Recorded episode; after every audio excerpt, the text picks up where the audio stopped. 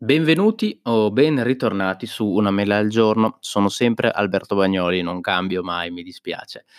Oggi di cosa vi voglio parlare? Oggi vi voglio parlare di un argomento per me molto interessante, perché io, come sapete, mangio, anzi divoro film e serie tv. Eh, ho fatto da net- Netflix dal day one in Italia, già da prima eh, mi piaceva molto il cinema, andare al cinema, il film, le serie tv o comunque i telefilm, no? come si chiamavano prima, come se fosse cambiato qualcosa. Uh, in particolare mi sono sempre piaciuti molto i film e i telefilm medichesi, medicali, ok, che trattavano in qualche modo uh, l'ospedale, la medicina e quant'altro primo su tutti ovviamente Dottor House. Dottor House rimane ad oggi la mia serie preferita, uh, a pari merito così diciamo con Lost. Non posso negare che Dottor House in qualche modo abbia influenzato anche la mia scelta di fare medicina e poi di diventare dottore. Certo non è stata l'unica, ca- l'unica motivazione, certo non voglio eh, diventare stronzo come lui, certo non voglio eh, neanche eh, fare le specialità che, eh, che ha lui, perché lui è un nefrologo e un infettivologo, quindi non è qualcosa che mi interessa. Però mi hanno sempre affascinato queste, questi film e queste serie tv, le ho sempre guardate eh, molto volentieri. Oggi però le guardo con uno spirito molto diverso, lo guardo con uno spirito critico e le guardo in una maniera diversa perché? Perché ho studiato medicina, perché sono stato in ospedale, ho visto come funziona, diciamo così, la realtà e quindi tutti questi film, tutte queste serie TV li guardo con un occhio diverso. Tant'è che ultimamente ho anche ricominciato a guardare Dottor House eh, è stato tolto da Netflix, è stato messo su Amazon Prime, l'ho sempre guardato in inglese, l'ho riguardato in inglese, tra l'altro in italiano mi ricordo che quando lo diedero su Italia 1 morì il doppiatore e quindi dalla eh, sesta stagione cambiarono la voce, che fu anche lì un, un trauma, perché io all'inizio lo guardavo su, su Italia 1, poi sono andato a recuperarlo in altri modi, diciamo così, eh, in lingua originale sottotitolata in italiano. Oggi ho deciso di riguardarlo, un po' perché mi andava, un po' anche proprio perché volevo vederlo con degli occhi eh, diversi. Ah, piccolo, piccola premessa. Amazon Prime in tutto questo veramente è, è qualcosa di penoso. Netflix, come sappiamo, ha tutte le sue eh, tutti, tutti suoi, può avere tutti i suoi difetti, però con i contenuti non sbaglia. Trovi sempre il sottotitolo in italiano, trovi sempre la lingua in italiano, salvo casi particolari. Invece su Amazon una serie, su Amazon Prime ovviamente, una serie come Doctor House si trova ad avere eh, a non avere i sottotitoli in italiano. E questa è una cosa che ho segnalato, però mi rendo conto che ho già segnalato tantissime tante cose su Amazon Prime che non funzionavano, da This Is Us che non aveva i eh, sottotitoli, come si dice, sincronizzati, dalla prima stagione di Scraps che da Apple TV non funzionava, non la trovava. Eh, quindi dovevo farla partire con AirPlay dall'iPhone perché se no non funzionava. Insomma, Uh, mi sono un po' stufato di segnalarle. Vabbè, ho, ho approfittato comunque di, insomma, di, questa cosa, del fatto che non ci fossero i sottotitoli in italiano per guardarlo con i sottotitoli in inglese, tanto bene o male eh, riesco a capirlo abbastanza. La cosa più difficile in, in, questi programmi sono gli acronimi che loro utilizzano, perché ne utilizzano veramente molti e quindi vabbè il sottotitolo, però magari lo stesso eh, doppiatore non sa che cosa voglia dire quel... Ehm, non sa che, scusate, non stesso doppiatore, la persona che fa il sottotitolo non sa che cosa vuol dire quell'acronimo, quindi magari riporta l'acronimo così com'è, così come lo doppiatore ho sentito dire della, delle, delle, castronerie incredibili, vabbè, però quello ci può, ci può anche stare. Quindi, come sono queste serie TV rispetto alla realtà? Beh, eh, cominciamo col dirlo che sono totalmente diversi. Allora, Dottor House ovviamente è un po' portato all'esasperazione, nel senso che non esiste eh, non è mai esistito il medico che fa solo i casi impossibili che gli altri non riescono a trattare, ok? Quindi nella vita reale, nell'ospedale non esiste questa cosa. Uh, esistono le varie specialità e quindi tu hai magari un paziente con un problema nel tuo reparto, che in concomitanza ha magari un altro problema e quindi chiami lo specialista. Quindi sei in cardiologia ma il paziente ha anche un problema, che ne so, perché è diabetico e quindi devi impostargli la terapia, la dieta più idonea, chiami anche il nutrizionista. Oppure nel mentre ha dei problemi ai reni, chiami il nefrologo. Uh, oppure, che ne so, hai il paziente in malattie infettive che ha un problema al cuore, chiami il cardiologo. Ok, quindi ognuno ha il proprio, il proprio ruolo. Quindi ci sono le cosiddette consulenze, cosa che in Dottor House non esiste proprio mai, ma mh, si vede molto raramente anche negli altri, eh, negli altri telefilm. Poi ricordo benissimo in Dottor House quando cambiarono un po' gli attori e quindi dalla quarta stagione eh, Chase e Cameron eh, praticamente eh, rimangono sempre lì nell'ospedale, ma eh, vanno a, avere degli altri ruoli, ecco che magicamente, mentre prima tutti gli interventi eh, operatori, chirurgici non si vedevano, Chase fa il chirurgo, quindi boom, incredibilmente si iniziano a vedere tutti questi casi eh, chirurgici improvvisamente. Quindi capite che a volte sì, sono anche un po' forzati, ma quello ci può stare. Quello che ehm, appunto non ci sta in Dottor House rispetto alla realtà sono appunto uno, il fatto che lui sia una persona che tratta questi casi impossibili. E due, l'altra cosa è che comunque non esiste che eh, non si chiamino consulenze e che gli esami li facciano sempre questi dottori, perché voi avete mai visto in Dottor House fare un attack da, da, qualcuno che non siano loro, oppure una risonanza che non siano loro, ma anche gli esami del sangue li fanno loro, cioè questa è una cosa che ovviamente nella vita reale non esiste proprio, cioè c'è, on, c'è il eh, radiologo che ti fa l'attacco e poi magari mh, mm, va interpretata, va letta, però cioè, non esiste che l'esame la faccia lo faccia quella persona. Poi vabbè ci sono tutta una serie di altre problematiche inerenti per esempio alla privacy. Abbiamo in tutti questi, eh, questi film e serie tv sempre queste porte spalancate, queste vetrate, eh, la privacy non, non, esiste mai. Ecco, anche quello ovviamente è un'altra cosa che eh, nella realtà assolutamente non, non esiste. Quindi diciamo che a parte queste due grosse cose, Dottor House, ovviamente a parte i casi veramente incredibili, Dottor House altre eh, grandi pecche, così diciamo, non ne ha. È chiaro che lo si guarda un po' per la bellezza della serie, per tutta una serie di altre motivazioni, per il personaggio in primis, almeno per quel che mi riguarda. È anche vero però che i casi che ci sono sono casi che sono o realmente accaduti o comunque sono malattie che esistono veramente, per quanto rari, ok? Quindi ehm, lì ci sono sempre delle equip di medici dietro che comunque danno i consigli e che quindi fanno poi raggiungere ad una, ad una diagnosi. Quindi le patologie esistono veramente, rarissime, rarissime. Eh, penso che di averle anche lì studiate quasi tutte, mi ricordo solo una puntata veramente assurda di questa paziente in sala operatoria, questa ragazza che, a cui il cuore non batteva e che questa era ancora cosciente. Ecco, quella proprio forse mi ricordo che fu particolarmente criticata, ecco perché quello proprio non ci sta né in cielo né in terra, questa è una cosa che proprio non, su- non può succedere nella vita reale. Però a parte insomma queste piccole cose, i casi clinici sono reali, casi, le patologie sono reali, esistono veramente, per quanto seppur molto, molto rare. Um, altre serie TV che ho seguito ultimamente, per esempio, sono uh, The Night Shift e Chicago Med. Night Shift è stata cancellata l'anno scorso, se non ricordo male, l'ho guardata su Infinity, se non ricordo male.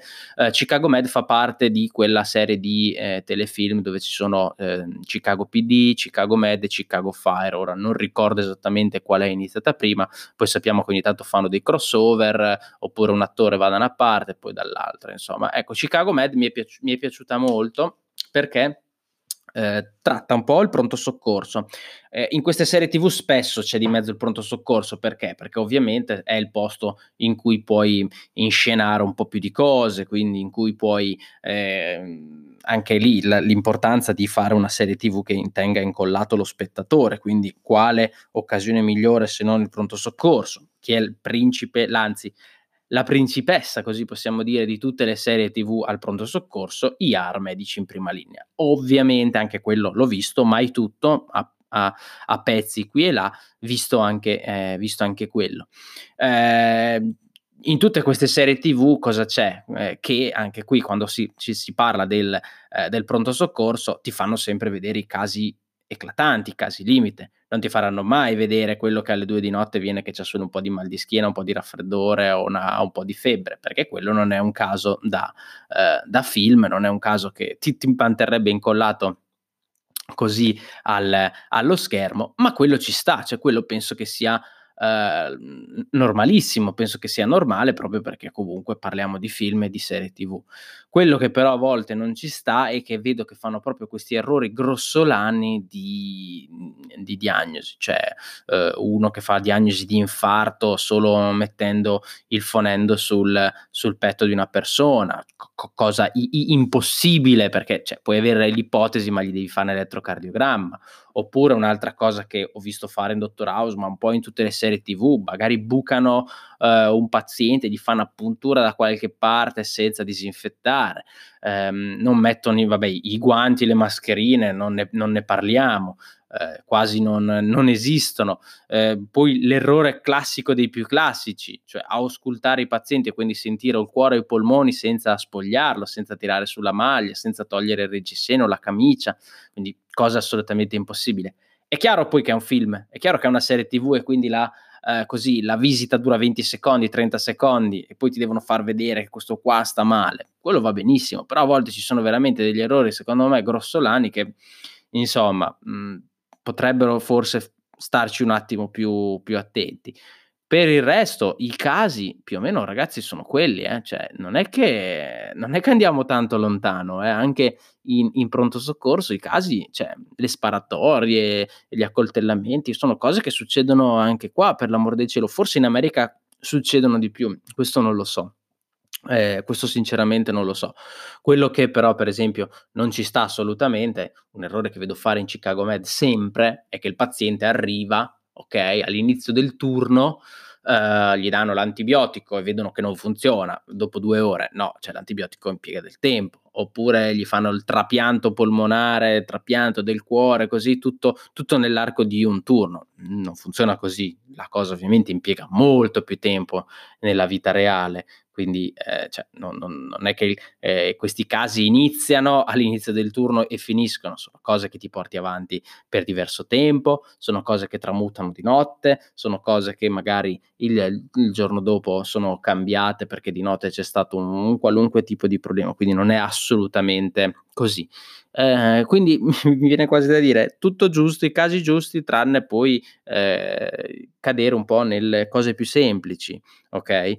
Um, un'altra cosa invece che ho apprezzato molto, per esempio, di Chicago Med, che ovviamente è una cosa che qui non abbiamo, è il fatto che in ogni puntata, ma veramente in ogni puntata, ehm, si tocca in una maniera più o meno importante il discorso delle assicurazioni ehm, in America. Come sappiamo, se in America stai per morire, ti curano, ma se non stai per morire, hai una, una qualunque altra cosa, eh, se non hai l'assicurazione, uno non ti, curi, non ti curano o se ti curano hai dei prezzi esorbitanti, motivo per il quale consiglio sempre a tutti di riflettere, ricordatevi che se andate in ospedale pagate solo il ticket, dietro a quei 20-30 euro c'è una uh, spesa molto più grossa, De- dietro a quei 50 euro che magari spendete per una per fare una lastra, lo Stato deve pagare la macchina, deve pagare gli strumenti, deve pagare chi vi fa la lastra, deve pagare la luce, deve pagare il medico che lo referta, cioè ci sono delle spese che non sono sicuramente quei 50,